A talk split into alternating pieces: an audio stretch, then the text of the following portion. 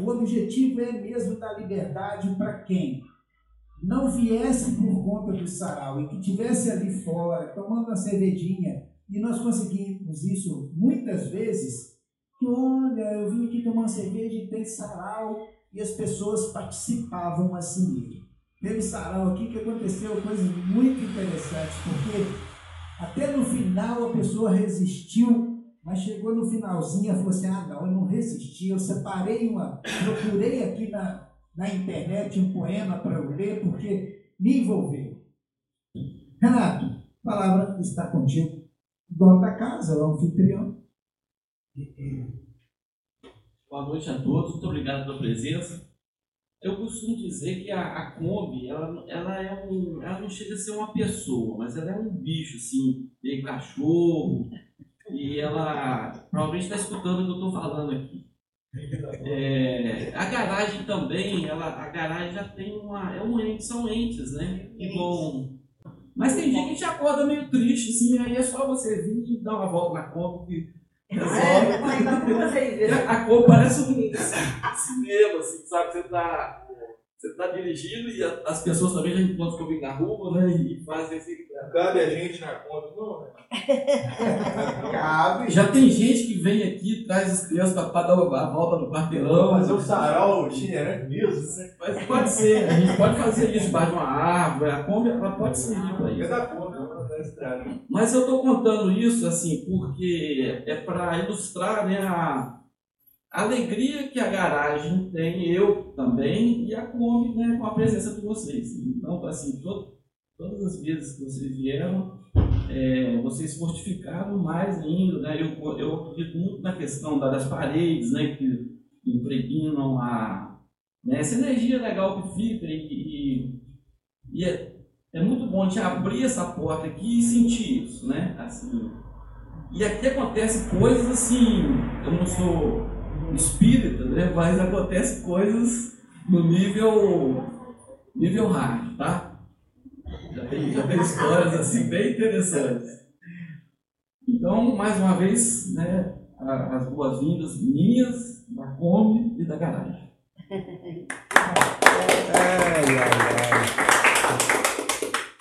É, a gente, quando se propõe a fazer cultura, acontece coisas estranhas mesmo. Eu estava lá em Boa Família na sexta-feira, no evento lá da, na maior viola caipira do mundo, e contei um causozinho de uns primos que existiam no passado, num distrito determinado aí, eles combinaram de passar um, uns trotes pela madrugada. Não tinha lá naquela época um delegado que proibisse isso e tal. E eles resolveram, a turminha falou, vamos passar um trote na vila inteira aqui? Claro, vamos fazer o seguinte, nós vamos roubar aquele cabrito do vizinho lá da ponta da rua. Rapaz, mas como é que nós vamos roubar aquele cabrito? Não, deixe comigo. Eu vou fazer o seguinte, eu vou arrumar um saco grandão, meto ele dentro do saco, segura a boca dele e, e vou atravessar a rua com ele. E fez isso. Chegou lá, amarrou o cabrito, botou dentro do saco, apertou a boca do cabrito e o cabrito começou. Bebê, bebê, bebê, mas meio rouco, né? Com a boca presa. E vem ele atravessando a rua. A população começa a ouvir aquilo e chega na janela. Bebe, bebe, bebe. Você não vai beber mais não. Eu te levo para casa, nem que seja amarrado dentro desse saco. Nós somos amigos desde a infância e você já bebeu demais. Então pode calar essa boca aí. O cabrito bebe, bebe, bebe. Eu começo a contar esse caso. O que que passa aqui do lado? O carneiro. Todo mundo, olha o cabrito aí, o cabrito aí. Muito interessante. Foi um negócio assim, uma coincidência. Eu sei que os primos, então, com os colegas, né? Aquela bagunça toda, atravessando, o cara atravessou a rua inteira do arraial com aquele cabrito no saco, rios da janela. Olha, que beleza, isso é que é ser amigo, né? O cara leva o amigo para casa, não deixa ele caído, não deixa beber mais, mesmo que seja dentro de um saco mais velho. E ele foi conversando com o cabrito, atravessou a rua, disse que no outro dia deu uma cabritada nada. Foi uma festa. Bom, então aqui, como o sarau é livre para qualquer estilo, eu, esse livro estava meio esquecido na minha estante. Os 100 melhores contos de humor da literatura universal. Esse livro agora peguei de novo, falei, olha, vou aproveitar no sarau. Dedicatória, eu não coloco a data, mas tem uns bons anos essa dedicatória aqui. Ele coloca ao amigo Elias Muratori com o intuito de enriquecer seu talento em levar o humor para as pessoas. Vinícius Ventura. E eu quero então aproveitar para ler um, para ler um que não é muito grande. O leão vencido pelo homem, Esopo. Livro é pesado. um, um bom dia, um homem e um leão saíram de viagem. Logo chegaram a uma cidade onde havia uma estátua que representava um atleta, ou o deus Hércules, dominando um formidável leão. Isto que você está vendo, disse o homem ao, ao companheiro leão, prova que nós, homens, somos mais fortes e poderosos do que vocês, leões. O leão então respondeu: Se entre nós houvesse escultores, veria você representados muito mais homens despedaçados por leões do que leões mortos por homens.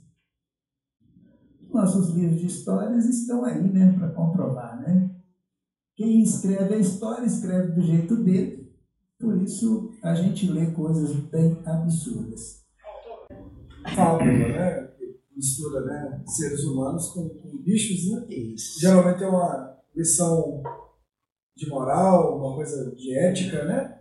E me lembrou muito Kali Leidimna, que é uma coisa do Oriente Médio, que eu estava tentando lembrar do autor, até, deu uma internetada ali, mas não, não consegui, a internet que está no meu celular. E, e Leidimna, recomendo, era só isso que eu queria falar, que é bacana o livro, é, serve para adulto, para criança, para todo mundo. Geralmente eles são de, de, de ética, de né, assim, essas coisas que a gente aprende. Mas muito legal, me fez lembrar de, de Carla Ledinha, né, é. que é um livro que eu já tive, eu acho que eu emprestei e nunca mais voltou. Vou é. procurar de novo. Foi, já, já valeu a pena só de ter lido. Deus queira que alguém esteja tirando proveito do livro. Né? Isso aí, Maria.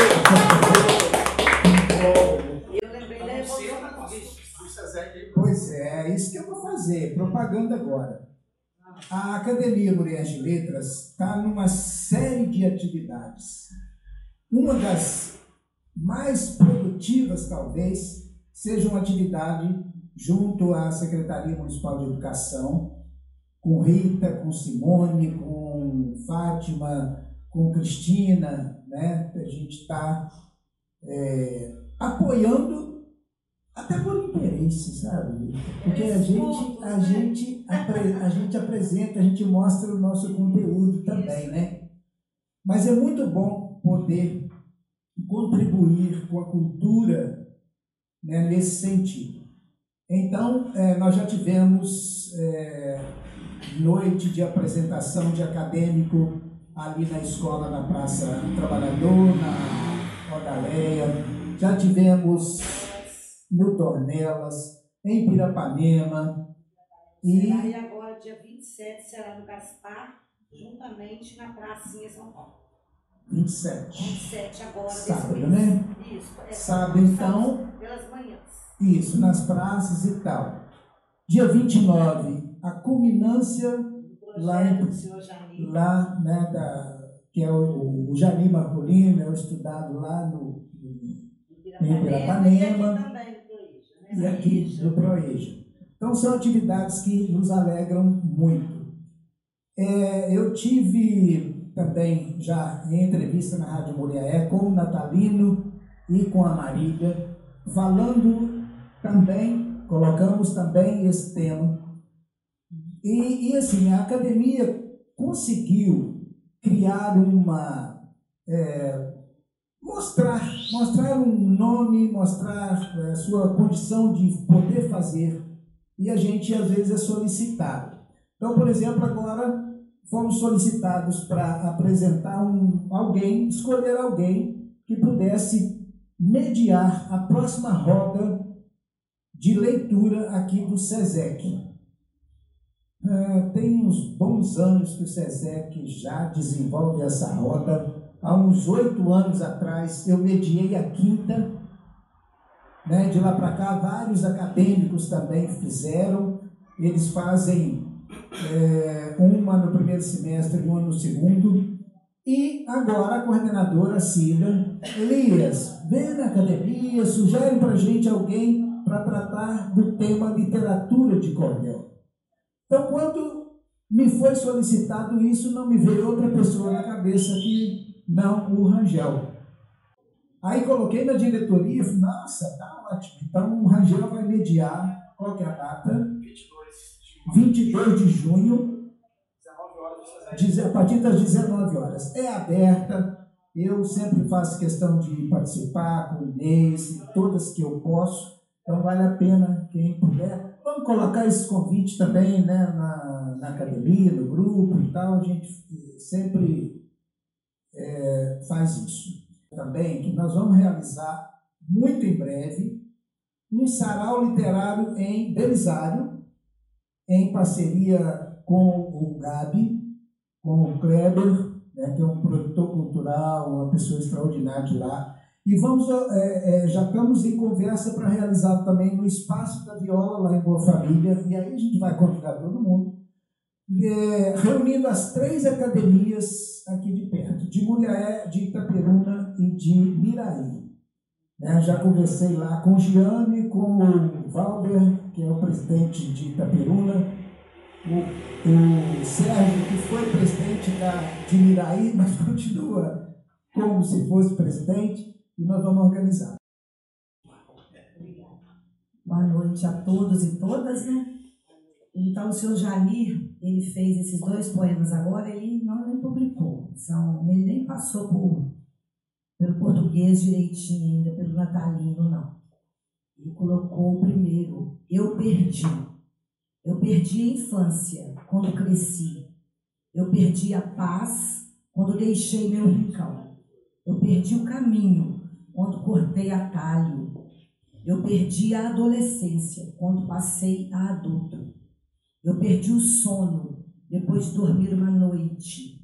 Eu perdi o tempo quando esperava o amor chegar. Eu perdi a calma quando roubaram meus direitos. Eu perdi a amada por não saber amar. Eu perdi muitas coisas. Quando fechei os olhos, eu perdi a saúde. Enquanto trabalhava, eu perdi meus direitos.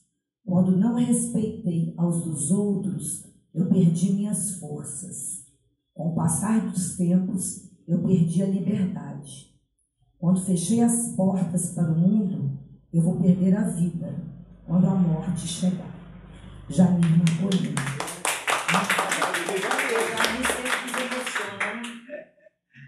O delegado Rangel vai fazer essa. Assim, você é tão espontâneo, né? Isso. Ela tem que ser espontâneo. Nem trouxe nada para leitura hoje, não. Da última vez eu até fiz uma leitura de algumas coisas autorais, né, Luiz?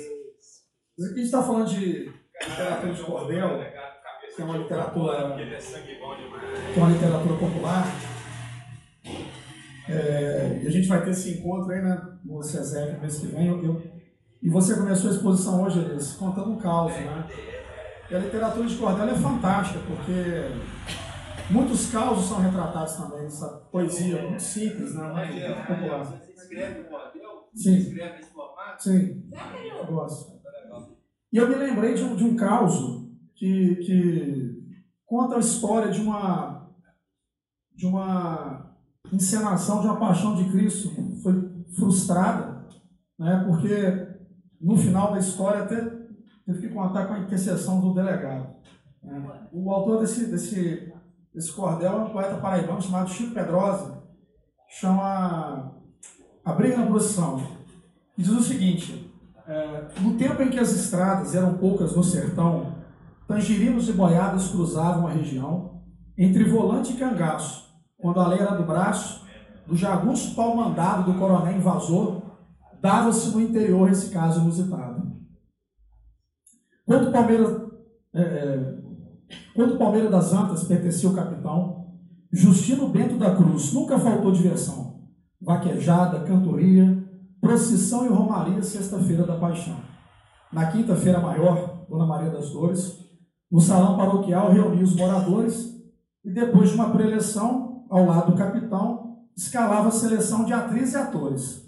Todo ano era um Jesus, um Caifás e um Pilatos. Só não mudavam a cruz, o verdugo e os maus tratos. O Cristo daquele ano foi o Quincas Beija-Flor. Caifás foi Cipriano, Pilatos foi Nicanor. Duas cordas paralelas separavam a multidão para que pudesse entre elas caminhar a procissão. Quincas, conduzindo a cruz, foi não foi advertia. O cinturão perverso que com força lhe batia. Era para bater maneiro. O bastião não entendia, devido a um grande pifão que tomou naquele dia de um vinho que o capelão guardava na sacristia. Cristo dizia: Ó oh, rapaz, vê se bate devagar. Eu já estou todo encalombado, assim eu não vou aguentar. Taca a gota para doer. Ou tu para de bater ou a gente vai brigar. Jogo já essa cruz fora, ou ficando aperreado. Vou morrer antes da hora de ficar crucificado. O pior é que o malvado fingia que não ouvia. Além de bater com força, ainda se divertia. Espiava para Jesus, fazia pouco e dizia: Que Cristo frouxo você, que chora na procissão. Jesus, pelo que se sabe, não era mole assim não. Eu estou batendo com pena. Tu vai ver o que é bom. Na subida da ladeira da venda de Fenelon, o couro vai ser dobrado. E até chegar no mercado, a cuíca muda o tom. Naquele momento ouviu-se um grito na multidão. Era Quincas que, com raiva, sacudiu a cruz no chão e partiu feito maluco para cima de baixão. Se tamparam no tabefe, pontapé e cabeçada, Madalena levou queda, Pilatos levou pancada, deram cacete em Caifás que até hoje não faz nem sente gosto de nada. Desmancharam a procissão, o cacete foi dobrado. São Tomé levou um trampo que ficou desacordado. Acertaram um cocorote na cabeça de Timóteo, que até hoje é loado. Até mesmo São José, que não é de confusão, na ânsia de defender o seu filho de criação, aproveitou da garapa para dar um monte de tapa na cara do bom ladrão. A briga só terminou quando o doutor delegado interveio e separou, cada santo para o seu lado, desde que o mundo se fez. Foi essa a primeira vez que Jesus foi por xadrez, mas não foi crucificado.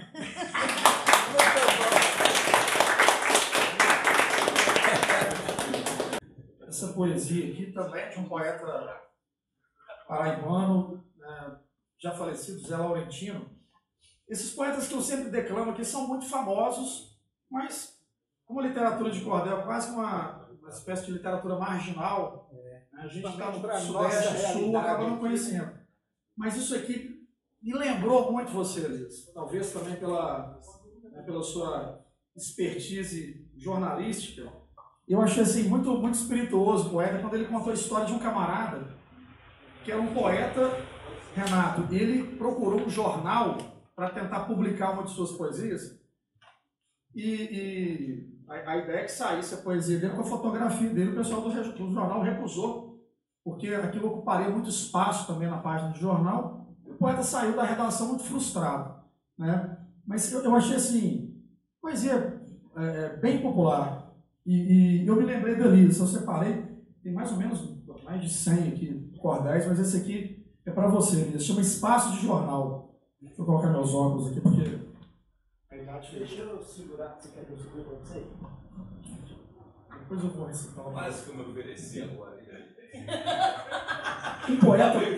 Olha um poeta popular foi procurar um jornal com o fim de divulgar seu trabalho cultural. Era um sonho acalentado pelo poeta menino ver seu retrato estampado nas páginas do matutino. Sonhando com a entrevista, livro debaixo do braço, procurou o redator mostrando desembaraço. O redator disse: não, alegou falta de espaço. Mesmo porque sua foto Muito espaço tomaria, a página já estava pronta, bastante matéria havia. No fim daquela conversa, me passa aqui outro dia. Então o jovem poeta, desapontado, saiu, pensando na entrevista, viu um carro, veio um carro e ele não viu. Ranger de freios de um grito, de muito longe se ouviu. E lá estava o poeta, debaixo de um caminhão, o lápis na mão direita, o livro na outra mão, estava morto o poeta e morta a sua ilusão. No outro dia, o jornal, longa matéria trazia, com a foto do poeta e a manchete que dizia: Poeta morre esmagado debaixo de um caminhão e a poesia perde um vate de inspiração. Aí o jornal abriu-se e não se tornou escasso, pois, pela, pois para a notícia ruim jamais faltará espaço. Verdade, verdade. Está aqui, conversa entre compadres mineiros, e foi uma inspiração assim. É, o mineiro é famoso por sua fala mansa, fácil e matreira. Dia desses, Sérgio Luiz, um sobrinho que mora em Cubatão, São Paulo, comentava carinhosamente sobre os vícios de linguagem dos mineiros. Entre vários exemplos, citou: os mineiros têm o costume de simplificar frases e palavras ao máximo. Usam uma só palavra para resumir uma frase de duas, três.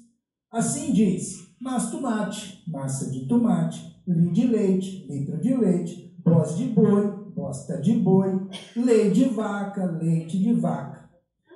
Pensando nisso e concordando, por que não, resolvi criar o seguinte conto, né? conversa entre culpados mineiros.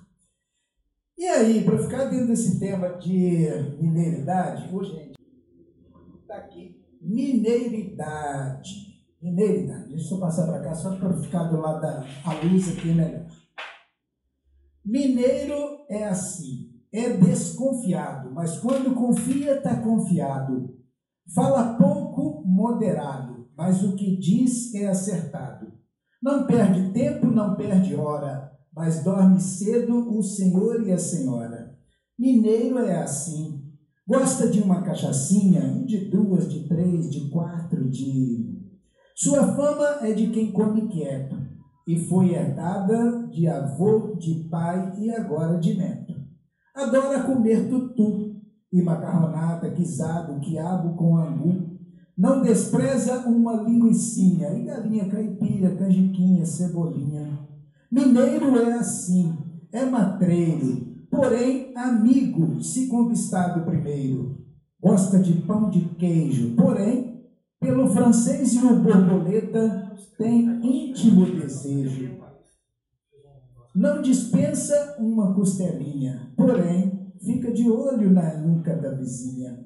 Mineiro é assim, proseia comendo couve picadinha, no entanto, delicia-se com a rasgadinha. Tira gosto com torresminho, no entanto, coloca outra vez na boca o gostinho. Com seu canivete pica palha e fumo de rolo. No entanto, com a peixeira na cinta, não carrega desaforo. Enrola com carinho e capricho o seu cigarrinho. No entanto, só depois da boca de pito dá o seu traguinho. Mineiro é assim. Conta causa, conta prosa, conta conto. Todavia, não esquece o nó do ponto. Não perde o trem, todavia, nunca perde o trem. Todavia, burro e cavalo são o transporte que ainda tem. De pedir a pai e mãe a bênção faz sempre questão. Todavia, nunca esquece os filhos na hora da oração. Mineiro é assim. Por um leitão a pururuca é apaixonado. Entretanto, lambuza-se com o ensopado. Sua sobremesa é queijo e goiabada cascão. Entretanto, come também doce de leite de coco ou mamão. Sabe como ninguém ponhar o fumo na paia. Entretanto, enrola papel fino com a ajuda da navalha. É conhecido por falar nós fumo, nós voltemos, nós vai. Entretanto, numa prosa de mineiro, o que mais se escuta é o uai. Mineiro é assim. Eu só vou conferir uma, corrigir uma coisa, mineirinho fala mineirinho, fala mineirinho. Mineirinho. É, quando ele escreve, coloca mineirinho, né? Nossa. Aí eu, eu- eu conheci um cara, cara, de Xangai falando esse negócio, ele falou um cara chama Bully Bully. Ele tem 75 anos, é um, um, um livro lá do, do Rio Avião lá. Do, do... Ah, muito interessante. E, e essa música é uma música dele e chama Máquina de Lavar Roupa. A máquina de lavar roupa eu troquei numa gamela. Deixe quem quiser falar. Mamãe se dá bem com ela. Troquei a geladeira numa talha. Minha blusa de nylon num gibão. O meu filtro chinês por um purrão. Meu chapéu de baeta num de palha. Minha moto num burro de cangalha. O revólver numa baleadeira. O tapete importado numa esteira. Uma jarra vidrada por moringa. Meu uísque escocês eu dei por pinga. E a guitarra em viola de madeira. A lasanha gostosa no almoço eu consegui coragem para trocar por buchada e carne para assar. Vou comendo com bem menor, vou comendo com bem menor esforço. Troquei quibe por carne de pescoço, cocaína branquinha por rapé. O sapato caríssimo do meu pé troquei por uma precata de rabicho. Faço isso com garra e com capricho. A máquina de lavar roupa eu troquei numa gamela. Deixe quem quiser falar. Mamãe se dá bem com ela. É uma volta, né? Ele tá voltando, né?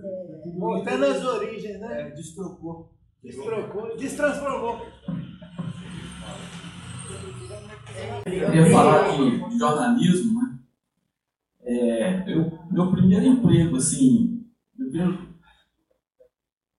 estágio, né? Comecei a estagiar num jornal popular, que era o jornal Dia, e nessa época o Dia ele passou por uma reforma gráfica e editorial e ascendeu, né? Ele começou, foi logo depois do plano Sarney, então tinha aquela, os emergentes, né? Tinha a Vera Loyola, que era dona da padaria lá em Olaria, parece, depois mora na Barra da Tijuca.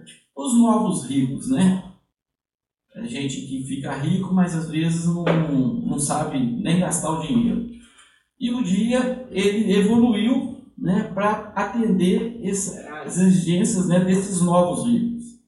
Então fizeram uma reforma e quando o dia evoluiu, ele deixou um vácuo no mercado para o jornal O Povo, que era do bichinho do Raul Capitão. Era um jornal bem popular, que estampava assim. sai sangue? Era pior do que o dia, né? Porque o dia, todo mundo falava que o dia tinha essa fama, né? De espremer e sair sangue. Mas o povo, ele escancarava mesmo. Era, era decepava a cabeça, era parecia. Ele, entendeu? Era um jornal que abria. Então, o dia, ao acender e deixar o público do povo, o dia criou um jornal também que era a notícia. A notícia tinha o, dos editores da notícia era o Jaguar. Era, era assim, era violência com bom humor. Então, e eu fui trabalhar nesse jornal como estagiário, né? Era no mesmo, na mesma sede do dia. Às vezes o que a gente escrevia para notícia também ia para o dia, numa linguagem né, assim, mais, mais, vamos dizer, mais limpa, né? E a, a letra da, a letra da notícia era maior para o cara ler no trem, né? Porque o, né, o trem balançando assim, com a letra pequena não, a pessoa não conseguia ler. Esse jornal, né, essa reforma foi bem estudada. O, o, tinha, tinha três editores, que eram o Zé Luiz Alcântara, o, o Jaguar, eles foram para Londres, estudaram os tabloides ingleses e voltaram e criaram essa, essa evolução do dia. Mas eu estou contando essa história toda porque O Jaguar. Sim. Sim, o, o, o Jaguar, ele era uma, uma pessoa assim. As pessoas mais interessantes que eu já conheci. É vivo? É vivo, é.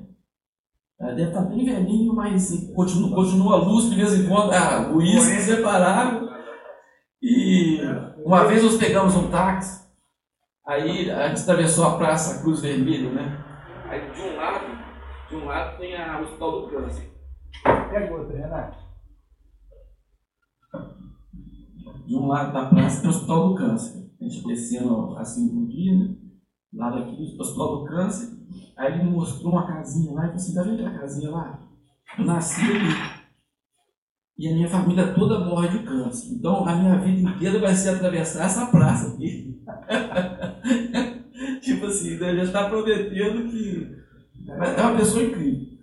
E uma vez é, apareceu um gago na redação e ele, aí eu fui, eu fui, não, você vai, você vai entrevistar o gago. Aí o cara falou assim, o que que eu, eu, eu sou, sou gago, o pastor falou que se eu, se eu entrasse para a igreja, que ele ia cuidar, ia curar minha gagueira, e depois disso a minha mulher já casou com o pastor, eu já perdi três apartamentos, e continuo gago. E eles ainda batem, porque fala que gagueira é o demônio, então para expulsar o demônio, o cara mostrou um monte de hematoma, assim. E eu escrevi a matéria, né? E o, o Jaguar, ele fez uma manchete assim, é, Gaguinho diz, dois pontos. Aí, letras garrafais. O papastor é pipi careca. esse, esse jornal, essa edição, ela vendeu assim horrores. Tipo assim, 20 mil exemplares nas bancas, né? Eu fiz muitas matérias interessantes. Então, assim, na década de 60 tinha uma mulher no Rio que ela vendia terrenos no céu. Tá? Isso acontecia. Até hoje. É, mas essa mulher vendia terrenos no céu e teve uma mulher riquíssima que comprou um terreno imenso no céu. Tá? Fazenda. É, e, e, e não satisfeita, essa mulher, ela, ela resolveu vender também, além do terreno, a casa. Foi aí que a família da mulher riquíssima é, encheu o saco, né, assim, no, no, é, entrou na justiça, né, e, e, essa mulher foi presa, essa... É uma estelionatária, né? Ela corretora. É. Corretora celestial. E ele foi professor, olha como eu ficando velho, hein, Renato? Ele foi professor da minha menina, que hoje tem 28 anos, e ela era apaixonada pelo jornalismo, no pinguim de gente, né? O Renato depois encontrou ela já grande, né? Hoje ela é engenheira ambiental, mas ela foi, assim, uma aluna excelente do Renato. Então, no pinguim de gente, imagine quanto tempo, eu já estou com 28. Mas aí ele veio para cá dar aula de jornalismo. Então, Rubem Alves. Rubem Alves, então, eu, eu amo de paixão. Somos donos das, dos nossos atos, mas não donos dos nossos sentimentos. Somos culpados pelo que fazemos, mas não pelo que sentimos. Podemos prometer atos, mas não podemos prometer sentimentos. Atos são pássaros engaiolados, sentimentos são pássaros em voo. Aí eu me despeço por aqui. Gente, eu preciso ir embora também. Tenho um compromisso, vou ter que me despedir. Mas, Renato e Elis, não sem antes deixar um fragmentozinho no cordel pequenininho, só para estar tá estimulando aí a, a literatura, a literatura popular. Né? melhor. O nome é Quando o Sono Não Chegar. É bem pequeno, é em décimo, né? Diz o seguinte: Neste quarto de fogo solitário, no telhado um letreiro esfumaçado, candeeiro no peito iluminado, o cigarro no dedo incendiário, o cinzeiro esperando o comentário da palavra carvão, fogo de vela, meus dois olhos pregados na janela, vendo a hora ela entrar nessa cidade, estou fumando o cigarro da saudade e a fumaça escrevendo o nome dela. Obrigado, gente. Valeu. Autoria, autoria. Ah, claro, é. declaração, você viu, né? Acredito que seja do Cordel do Fogo Encantado.